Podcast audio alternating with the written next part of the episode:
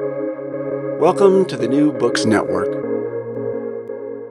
Hi, listeners, and welcome to New Books in Asian American Studies, a channel on the New Books Network. My name is Emily Allen, and I'm your host for this episode. For our episode today, I'm talking with Dr. Caroline Yang about her book, The Peculiar Afterlife of Slavery The Chinese Worker and the Minstrel Form, published by Stanford University Press in 2020 in the series on Asian America. The Peculiar Afterlife of Slavery explores how anti Black racism lived on through the figure of the Chi- Chinese worker in U.S. literature after emancipation, drawing out the connections between this liminal figure and the formal aesthetics of blackface minstrelsy in literature of the Reconstruction and post construction eras. Caroline H. Yang reveals the ways anti Blackness structured U.S. cultural production during a crucial moment of reconstructing and re narrating U.S. empire after the Civil War. Ultimately, the peculiar afterlife of slavery shows how the Chinese worker manifests the inextricable links between U.S. literature, slavery, and empire, as well as the indispensable role of anti Blackness as a cultural form in the United States. Our guest today, Dr. Caroline Yang, is an associate professor in the Department of English at the University of Massachusetts Amherst. So, Dr. Yang, thank you so much for joining us on this episode of New Books in Asian American Studies. Thank you so much for having me, Emily. It's a real pleasure to be here. Yeah, I'm looking forward to our conversation. So, before we get into the book, can you tell us a little bit more about yourself? Sure. I'm a first gen immigrant literary scholar who teaches Asian American, African American, and American literatures from the late 19th century to the present. I've been teaching at UMass Amherst since 2014. And before that, I taught in the Department of Asian American Studies at the University of Illinois Urbana Champaign.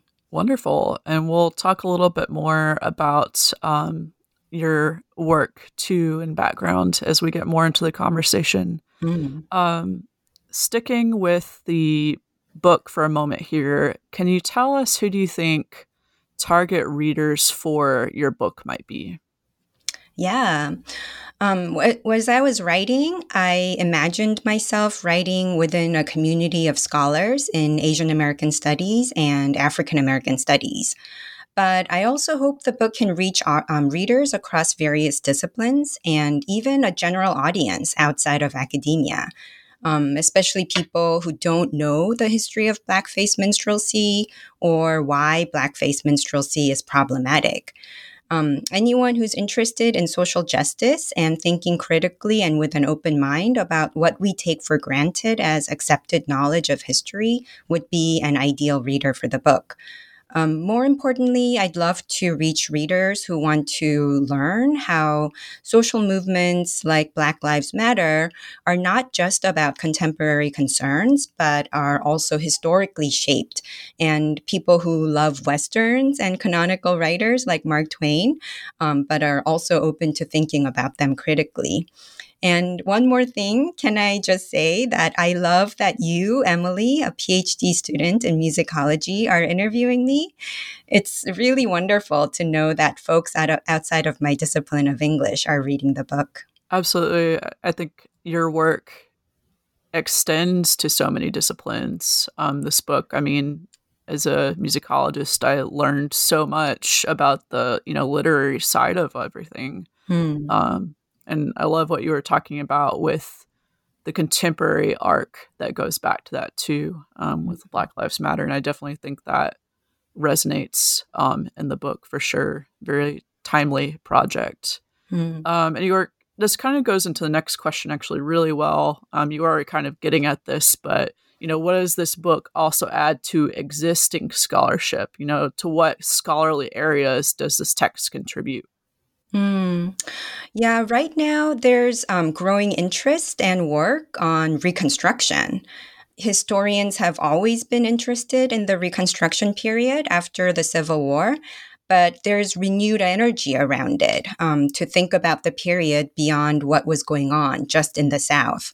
So, in Asian American studies, which is my field of training and expertise, Books like Moon-Ho Jung's Coolies and Cane and Edlie Wong's Racial Reconstruction have called for thinking about how Chinese workers who were seen as ideal labor replacements for formerly enslaved African Americans were racialized at this time.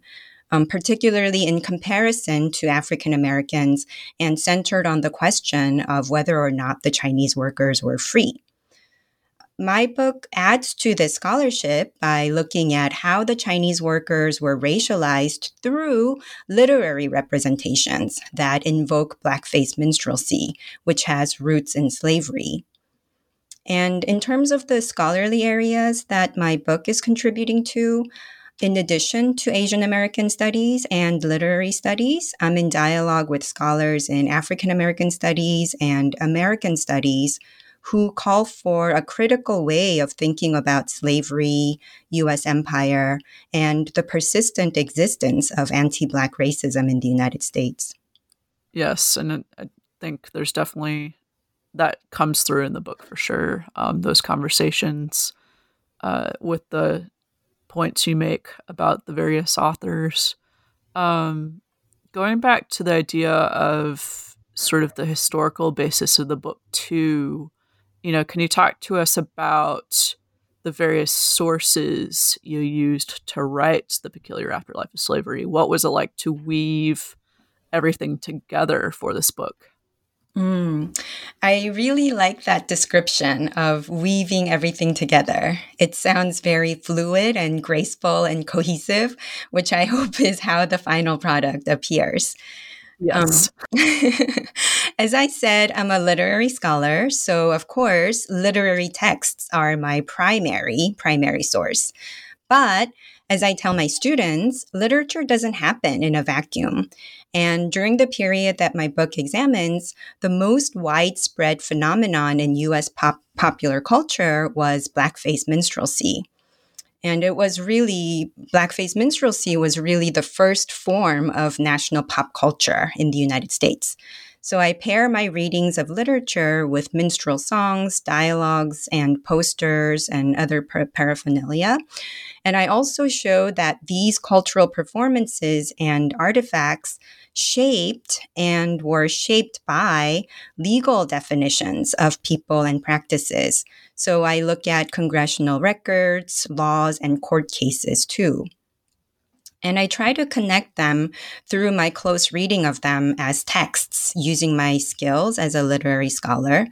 And um, like you said, it felt important to weave everything together because we might dismiss blackface minstrelsy as a lowbrow cultural form that only blatant racist white people engaged in. But minstrelsy really crossed class lines.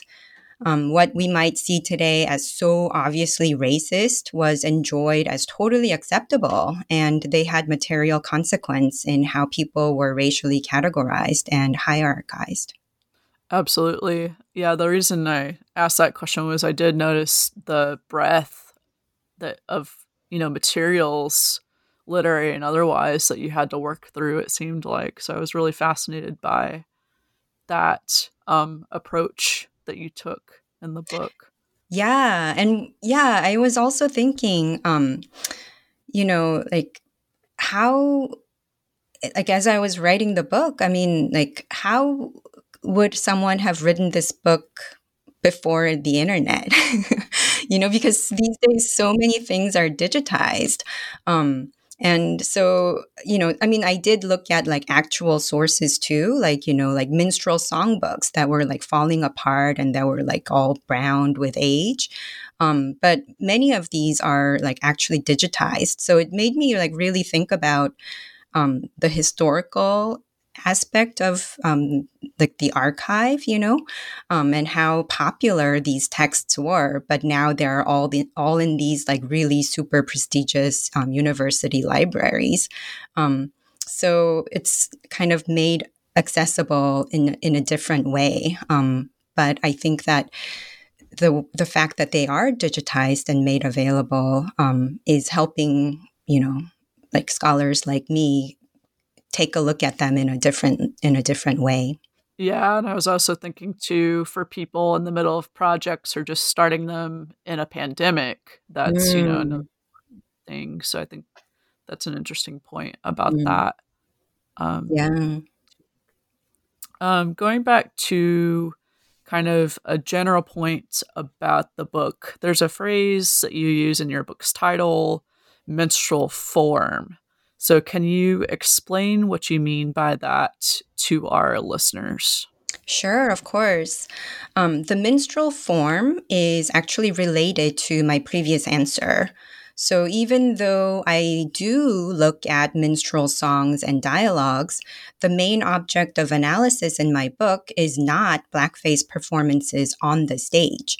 Um, instead, I'm interested in the form of blackface minstrelsy and how that got taken up off the stage in other cultural expressions, such as literature. Also, in literary studies, form is traditionally thought to be on the side of the aesthetic in the aesthetic versus political binary. Um, and it's thought that studying form means only paying attention to the aesthetic activity or choice of a text or author that organizes or structures a text. But more scholars are calling for expanding that understanding of form to see it as inseparable from the political. So, my use of minstrel form refers to things like minstrel songs, dialogues, and figures, and my analysis of them connects them to the larger structure of power. Great. Thank you so much. I think that helps set up the you know heart of our discussion that we're about to go into um, for our listeners. So thanks for the mm. breakdown. Um, and you also continue to set up you know your different analyses of these texts of these different iterations of the minstrel form in your introduction. And um, one point that you make in the introduction is quote by studying representations of the chinese worker as demonstrating the persistence of anti-blackness in and through the minstrel form i am underscoring the inseparable link between formal minstrel representations of race and the structure of white supremacy in slavery and its afterlife end quote. Can you talk a little bit more about that point? Yes. That's a key point that i'm making in the book. I'm saying that there's an inseparable connection between blackface minstrelsy and the structure of white supremacy that organized people's lives during slavery um, this didn't end with slavery, but continued in what Saidiya Hartman calls the afterlife of slavery, in the ways that Black lives continue to be imperiled even after emancipation. So let me break that down a bit. Um, it's become common knowledge to say that race is socially constructed, that it's made to be socially meaningful. I'm saying that one of the ways that race was made socially meaningful during slavery was through blackface minstrelsy, through white people performing a kind of blackness that didn't radically change the system of slavery. So it wasn't just that the white people performed a lampooned and caricatured versions of what it meant to be black um, by blackening their skin and claiming to be and to know what it meant to be black, white performers were taking ownership of blackness, which lined up with the racial logic of chattel slavery that deemed enslaved black people to be property. So, Put differently, blackface minstrelsy was part of the system of thinking that turned Black people into commodities. And this extended the right of ownership to all white people who participated in minstrelsy, either as performers or audience members. And we know this white supremacist way of thinking about race didn't just end with slavery because blackface minstrelsy didn't go away after slavery it actually became even more popular during Reconstruction and evolved into other forms, which is where my book begins. Right. And we definitely see its afterlife today, like mm-hmm. some meme cultures or even iterations of um, minstrelsy in terms of how they that afterlife has continued.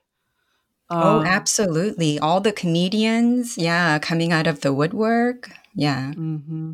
Oh, yeah. So, again, like I said earlier, very timely book that I hope mm-hmm. folks will enjoy. Mm-hmm. Um, but going back in time, uh, for the first half of your book, you focus on you know this period of the reconstruction era like you're mm-hmm. talking about so what was going on at that time when the wave of literature that you're referring to came about and i'm thinking about for instance about your discussions of the chinese question that you get into in the introduction mm. Yeah, I think most people think of Reconstruction as an attempt to rebuild and restore order in the South after the Civil War but it was also a time of redefinition of concepts like US citizenship and what it meant to be free and what it meant to be a free worker. So a lot of people might not know how significant the quote unquote Chinese question was in this process of redefinition during this period. Um, so, to clarify, the Chinese question was a debate over whether or not Chinese workers were beneficial to the development of the United States. Um, the first sizable group of Asians in the United States was the Chinese workers who worked on the mines in California after the discovery of gold in 1848. After that, another group of Chinese workers came to work on the railroads in the 1860s. From the beginning, the Chinese workers were seen in comparison to enslaved Black people in the South, and there was always a question about whether or not they were free or enslaved labor because they came under contracts. During Reconstruction, with the abolishment of slavery, this question became much more pressing because slavery was no longer acceptable in the United States, meaning there could not be any enslaved peoples in the United States. So, if the Chinese workers were indeed slaves, they needed to be excluded. And this is precisely what happened during Reconstruction. Congress passed laws during Reconstruction that prevented Chinese people from becoming US citizens and curtailed their immigration, which paved the way for the Chinese Exclusion Act of 1882 and this prohibited Chinese workers from entering the country. What's important to note here are two things. First, the Chinese workers were not enslaved. They came to work in the United States of their own accord. The second is that the lawmakers were making an anti slavery argument by excluding the Chinese, but they were not actually anti racist. In fact, their anti-racist, um, anti-Chinese, anti-slavery argument was racist because it assumed that it was the racialized workers and their inherent incapacity for freedom that was the problem, not the system of exploitation that racialized the workers in the first place and devalued them. So it's a really twisted and contradictory logic, but what ultimately came out of racializing the Chinese workers as slaves was the justification for their exclusion. You know, that they deserve to be excluded and mistreated, um, as well as concretization of the meaning of slave as people who are inherently incapable of freedom. Right. And you unfortunately you definitely see all that come through um, in your case studies, you know, that you give in the first half. You know, for instance, you talk about um, how Harriet Beecher Stowe's characters Topsy from Uncle Tom's Cabin and Caesar from Oldtown Folks replicate, quote, the form of blackface minstrelsy and the racialization of a non white character as a stock comic figure for white enjoyment, end quote, that are also perpetuated, you know, going back to the Chinese worker mm. um, trope that's present in Bret Harte's poem Plain Language. So, you know, can you talk about how all those broader things that you were just talking about manifest in these relationships between the minstrel figures of Stowe's and Harte's writings. mm yeah. Um, so, for people who might not know, um, Topsy is an enslaved black girl character in Uncle Tom's Cabin, which is widely touted as the anti slavery novel that started the Civil War. But even in that book that's against slavery, Topsy appears as a minstrel figure. Topsy's character exemplifies what I said earlier about minstrelsy replicating the logic of slavery. She is literally called a thing. She's bought as a pe- present by a character for his sister. And as a means of introducing herself, she is made to sing and dance for the entertainment of the characters who own her. In this way, she's an embodiment of the minstrel form. She's not a stage character, but she very well could be. And the character of Caesar in Oldtown Folks that you mentioned is similar. So, my point about these characters is that they show how pervasive the minstrel form was in 19th century US popular culture and white imagination. Um, many people might know that Stowe was a New Englander from an abolitionist family who likely never attended a minstrel show. But her depictions of Topsy and Caesar are unmistakably minstrel. And the character of Topsy became a staple in minstrel adaptations of the novel and really became a cultural phenomenon. So, this is the context in which I argue we have to study Bret Harte's poem, Plain Language from Truthful James, which was published during Reconstruction in 1870. If Uncle Tom's Cabin was the most popular 19th century US novel, Plain Language was the most popular 19th century poem in the United States.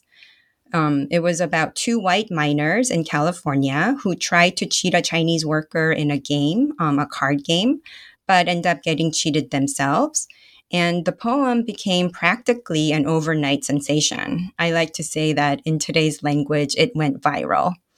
It was reprinted in newspapers all across the country, and it coined the label heathen Chinese to refer to Chinese people, which became a normalized part of everyday vocabulary. And you see this reference to like heathen Chinese throughout like much of the first half of the 20th century. In my first chapter, I show that the Chinese character in Harte's poem is a minstrel figure and has connections to Topsy's character. Among other things that unite these two characters, one thing that I emphasize is the supposed humor that these characters are imbued with. The reason that these characters became such a sensation is that people thought they were both hilarious and this idea that racialized caricatures, which are imagined and produced by white people, are so funny and are objects of white entertainment and enjoyment is rooted in blackface minstrelsy. So the fact that Harte, who was actually dismissive of minstrel shows as lowbrow, um, the fact that he created a Chinese character that at first glance seems to have nothing to do with images of blackness, but became so popular, shows not just how pervasive the minstrel form was, but also how it was adapted to racialized Chinese people, who I said were, um, who, as I said, were often compared to Black people during and after slavery. Yeah, and definitely, I think, as you demonstrated the chapter, clear connections between that rhetoric um, that carried over from blackface minstrelsy into that poem. Um, you know, you saw that in songs at the time and whatnot all the time. Um, yeah, it's so yeah, yeah. So like Topsy inspired Asin, and then Asin kind of Asin is the name of the Chinese character. Um, and Asin inspired like other minstrel songs. Um, so it's kind of like this like circular circular thing that um, that happened through the minstrel form. Yeah, and I definitely think all those sources we were talking about earlier uh, solidify that connection. Mm-hmm. Um, and you going on to our other case study as well in chapter two, um, continuing with the Chinese worker figure, you talk about how the Chinese worker figure, quote, played in the construction of Mark Twain as a distinctly U.S. literary brand in the 18, early 1870s, end quote, and how his writings reveal, quote, the racial logic of anti blackness undergirding the construction of the settler colonial space of the West, specifically through the racialization of the Chinese, end quote.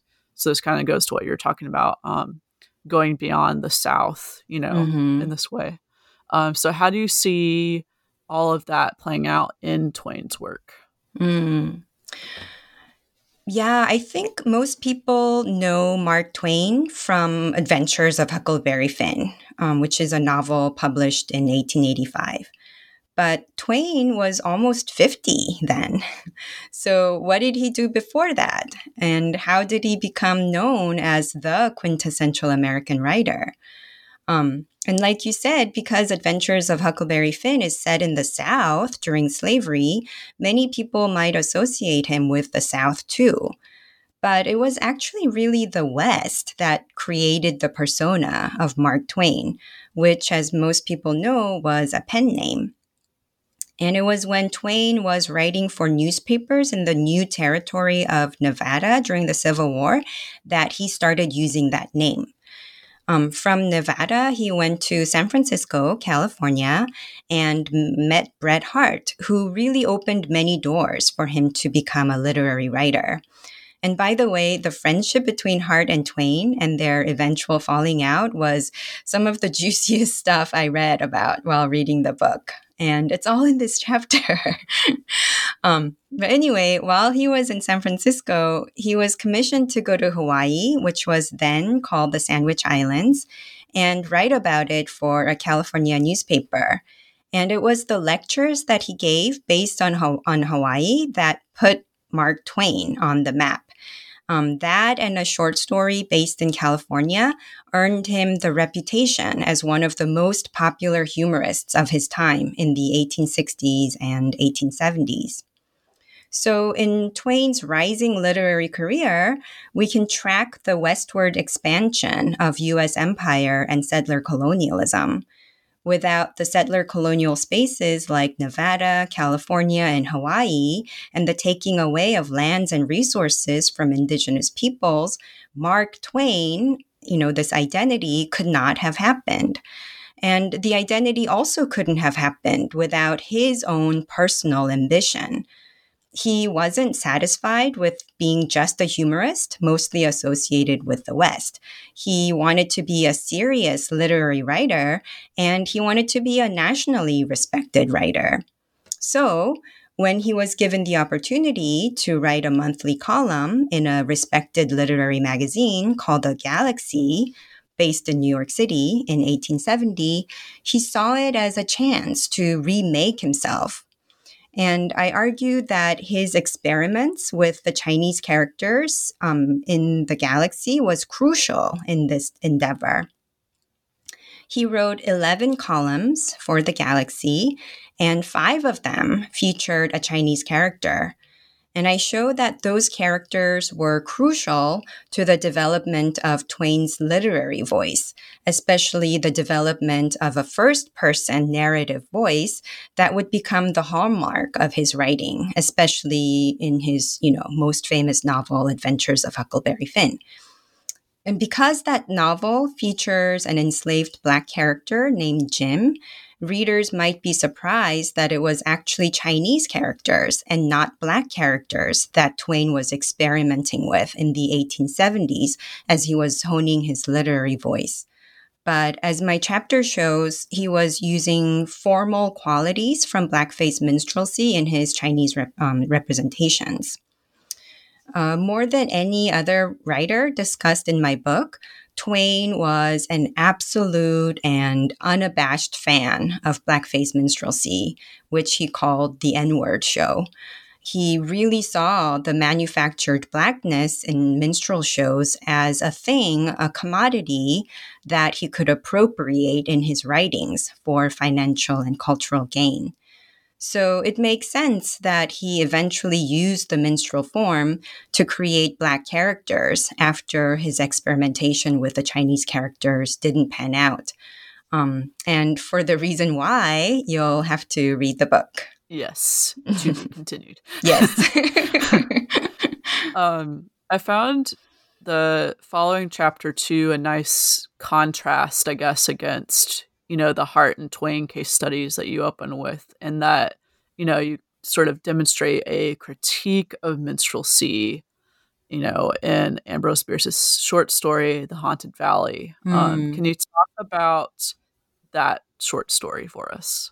Yeah, sure. Well, actually, before I answer that question, um, I think it might be helpful to explain that Bret Harte, Mark Twain, and Ambrose Bierce were all white men, and they all got their literary careers started in California. And all of them were transplants in San Francisco. So Harte was from New York, Twain was from Missouri, and Bierce was from Ohio but they all made their way to California when the state was still relatively new and considered the Golden West. In California, um, Chinese people, mostly workers, comprise the biggest non white population. So all three writers featured Chinese workers in their writings. And just as California was considered new and exotic, so were the Chinese. But my argument in the book is that the writers represented the Chinese workers um, in a way that was not, in fact, new, but replicated the anti Black form of blackface minstrelsy, which made its way to California as soon as gold was discovered there and was wildly popular. Um, but as you say, Ambrose Bierce is kind of a contrast, and he's an actual anomaly because he was not a fan of blackface minstrelsy. Um, of the three white writers, Bierce is the only one who was explicitly critical of it. He thought that it was a cheap and gross attempt at humor. Um, and yet, he didn't criticize blackface minstrelsy for its anti blackness. Um, but still, I think it's worth something that he found the form um, so distasteful. And what demonstrates this, um, as you note, is his first published short story, The Haunted Valley. And I really urge the listeners to go and read this short story, which is easily locatable online. Um, it's such a weird, bizarre story about two white men who each tell the narrator, um, first person narrator, who is also a white man, and they tell him the story of a Chinese worker who's been dead for five years when the story begins. And the story is told mostly through dialogues and anyone familiar with a traditional minstrel show format might be able to identify that the show replicates that format. Um, and by using that format to make the point that the white men's imagination and narrativization of the Chinese character story amounts to nonsense, the story ultimately undermines the minstrel form. So, um, just as minstrel shows put forth a grotesque version of blackness based on the viewpoint of white performers, the story shows that the white men's narratives about the Chinese worker are not based on the truth or even the Chinese worker, but only indicative of their own proclivities and desires, which the story implies are perverse. Right. And I think the positionality of these authors, especially against the ro- authors that you discuss in the second half of the book, are important to account mm. um, in these different representations for sure. Um, and also the time period that shifts to, you know, like in the second half of the book, you kind of go on to the post Reconstruction period. And then, you know, in that you discuss the writers Sui Sin Far's and Charles Chesnutt's, as you put it, quotes, reciprocal representations through the minstrel form and the figure of the Chinese worker tease out the knowledge that each author produced about race and slavery, end quote. So again, I think positionality for sure um, factors into all that. You know, so what are some of these reciprocal representations that you discuss in these last two chapters? Hmm. Yeah, um, the term reciprocal representations is from Julia H. Lee's book, Interracial Encounters.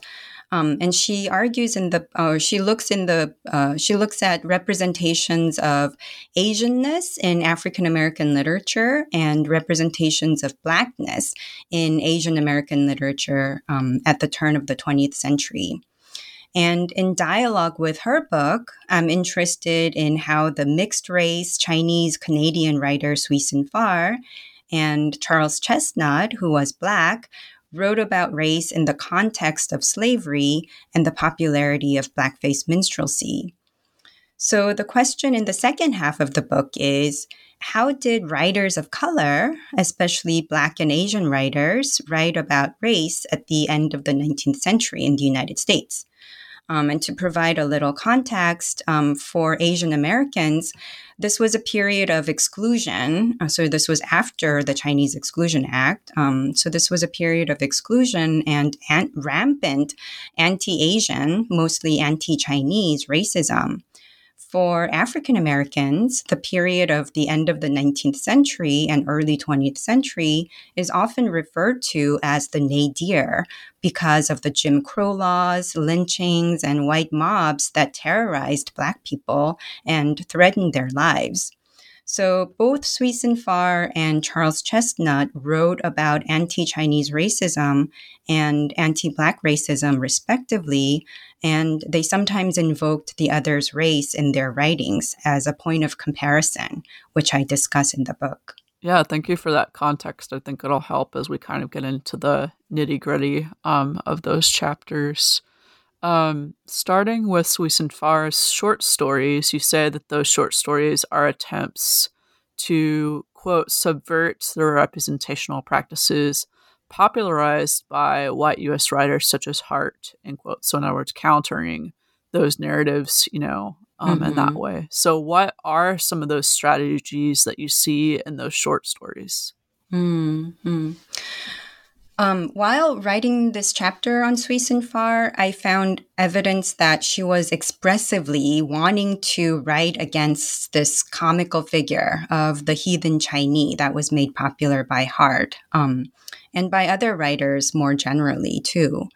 She thought those representations were just a joke and caricatures, and she thought to um, she wanted to uh, present a more complex picture of chinese characters as human beings and one of the strategies for this was writing about chinese women um, and to understand the significance of this, um, we have to keep in mind the Page Act of 1875, which was one of the laws passed during Reconstruction that laid the groundwork for the Chinese Exclusion Act. Uh, the Page Act uh, prohibited what who you know the workers who were referred to as coolies, um, who were thought to be unfree, and women brought for quote immoral purposes from entering the United States. Uh, the law was really meant to target Chinese people specifically. And by saying that Chinese women associated with sex work couldn't enter the country, the law allowed for immigration officials to label any Chinese women as a sex worker and put the burden of proof on the women to prove that they weren't. And since Chinese testimony was inadmissible in court without a white person testifying on their behalf, the cards were really stacked against the immigration of Chinese women. So the law drastically curtailed the number of Chinese women in the United States. And what this meant in dominant US cultural representations of Chinese women was that they were either completely made invisible or racialized, you know, like and hypersexualized as sex workers. And the depictions of the women as sex workers had them either as lascivious and immoral or as helpless victims of Chinese or what was called yellow slavery. Um, Sui Sin Far challenged these kinds of flattened representations and humanized the Chinese women in her short stories about them. But she used language associated with slavery to do this.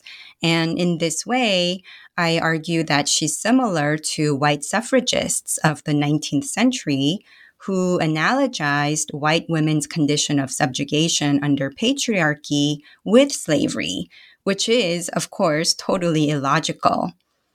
So, to problematize this rhetorical practice, I look at Sui Sin Far's representation of Black women characters that invokes the minstrel form. So even though I'm looking at Sui Sin Far's representations of Chinese women in this chapter, I'm also arguing that it's important for us to think about how Black women were represented in popular culture at this time, especially if we're interested in challenging the workings of white supremacist patriarchy um, in the afterlife of slavery. Right. And it's so, it was so prominent at that time. I mean, it just you know, would have definitely infiltrated um, writings like that. Hmm.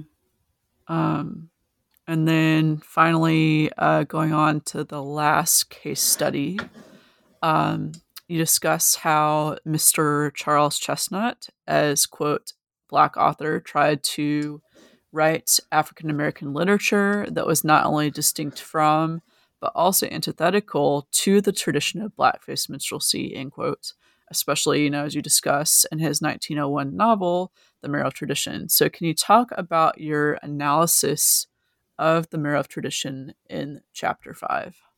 Yes. Uh, this chapter, chapter five, acts as the conclusion to my book. So I situate Chesnutt's novel in the context of what was going on with blackface minstrelsy at the turn of the 20th century. So at this time, there was waning interest in traditional minstrel shows because of innovations in theater, such as elaborate musicals. Um, but that doesn't mean blackface minstrelsy died out. Instead, it got incorporated into newer forms like vaudeville shows, and it also evolved into um, what was derogatorily called C O O N songs. Um, and here, quickly, I want to take a minute to explain that I don't want to say out loud the racist word C O O N and reproduce its violence. So I'll just say C in place of the word. So if I say C song or C show, that is what I mean. Um, and I got this practice from Professor Koritha Mitchell's helpful podcast on the anti slur policy in her classrooms. Um, so, getting back, the C songs became phenomenally popular at the end of the 19th century. And what's really remarkable about them is that many of them were written by Black artists. And what this shows me are the limited opportunities that Black artists had in performance arts, and that acts associated with minstrelsy were the few opportunities that they did have. So, Black artists were also taking up the minstrel form at the end of the 19th century, but of course, in ways that are different from white blackface actors.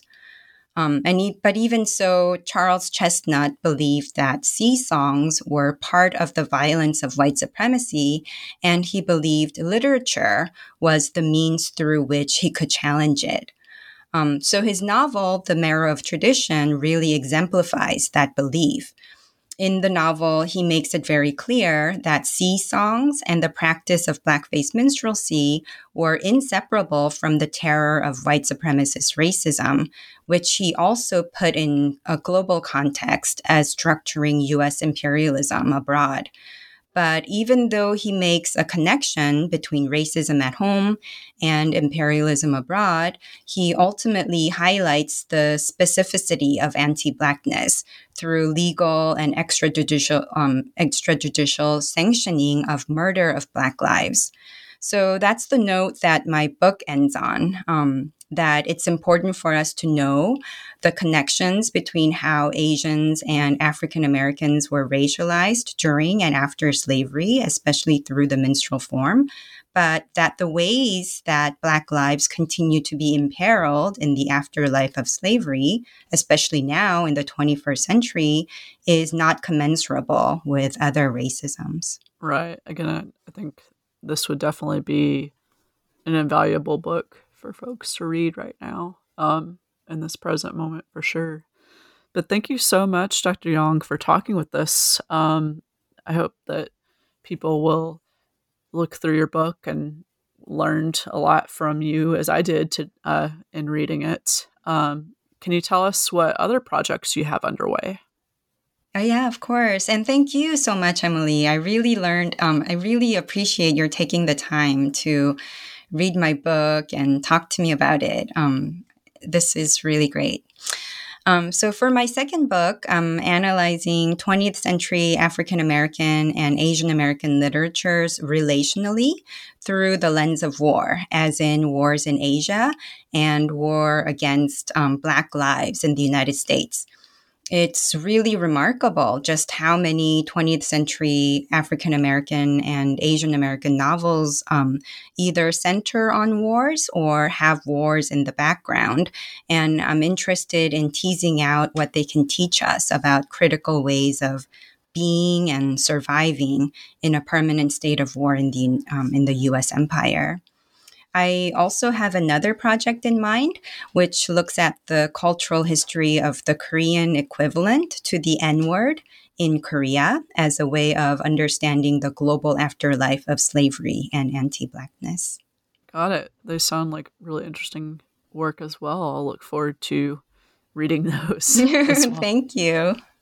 Yeah. As you were talking to, um, just as kind of a follow up question, I was thinking about something that in those projects as well as in this book, and it's that idea of scholarship as activism. Mm. Um, you know, how do you see the this project that we were talking about, and then maybe possibly those other you know projects you have going? How do you see that as activism, or at least you know social justice? I guess. Yeah, oh, that's such a good question. Um, it's something that I always keep in mind. Um, I, you know, I say that my training in, is in Asian American studies, um, which is rooted in critical ethnic studies, um, which has roots in Asian American activism and, you know, Black Power movement and activism by communities of color. Um, so for me, uh, the scholarship that I work on is always connected to this kind of effort um, at social justice and attempts at transformation and kind of challenging the power structure. Um, but at the same time, I think that um, I, what I do is um, is not. I mean, I, I don't want to kind of you know put too much um, emphasis on scholarship as activism because I think right. activism is activism. right, right um, for sure. Yeah, so I think that you know this is this is my work, and this is uh, what I can contribute to, um, you know, speaking against power. But I think uh, real activism has to happen elsewhere too, um, in in addition to the scholarly work that we do. Absolutely. Yep. Well, thank you so much for uh, joining us on New Books in Asian American Studies. We really appreciate you taking the time to talk with us. Yeah, it was my pleasure. Thank you so much, Emily. No problem. And of course, listeners, thank you as well. Um, as a recap, this is the end of an interview with Dr. Caroline Yang about her book, The Peculiar Afterlife of Slavery The Chinese Worker and the Minstrel Form, published by Stanford University Press in 2020 in the series on Asian America. This is Emily Allen here on New Books in Asian American Studies, a channel on the New Books Network.